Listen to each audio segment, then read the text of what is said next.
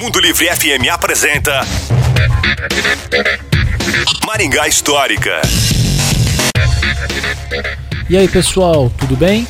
Existiram diversas personalidades que entraram para a memória popular de todos os habitantes aqui da nossa cidade. E um deles é o tal do João Penicilina.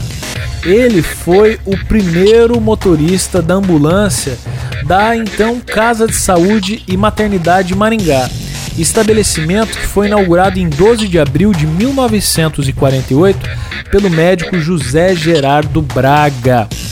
O nome dele era João Pinto e ele atuava como motorista e enfermeiro, mas por conta dessas funções acabou ficando popularmente conhecido como João Penicilina.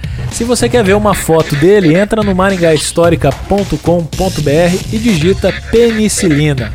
Se você também quer saber mais sobre outras histórias da nossa cidade, nos procure nas redes sociais. É no Maringá Histórica. A história em tudo que vemos. Um abraço e até a próxima.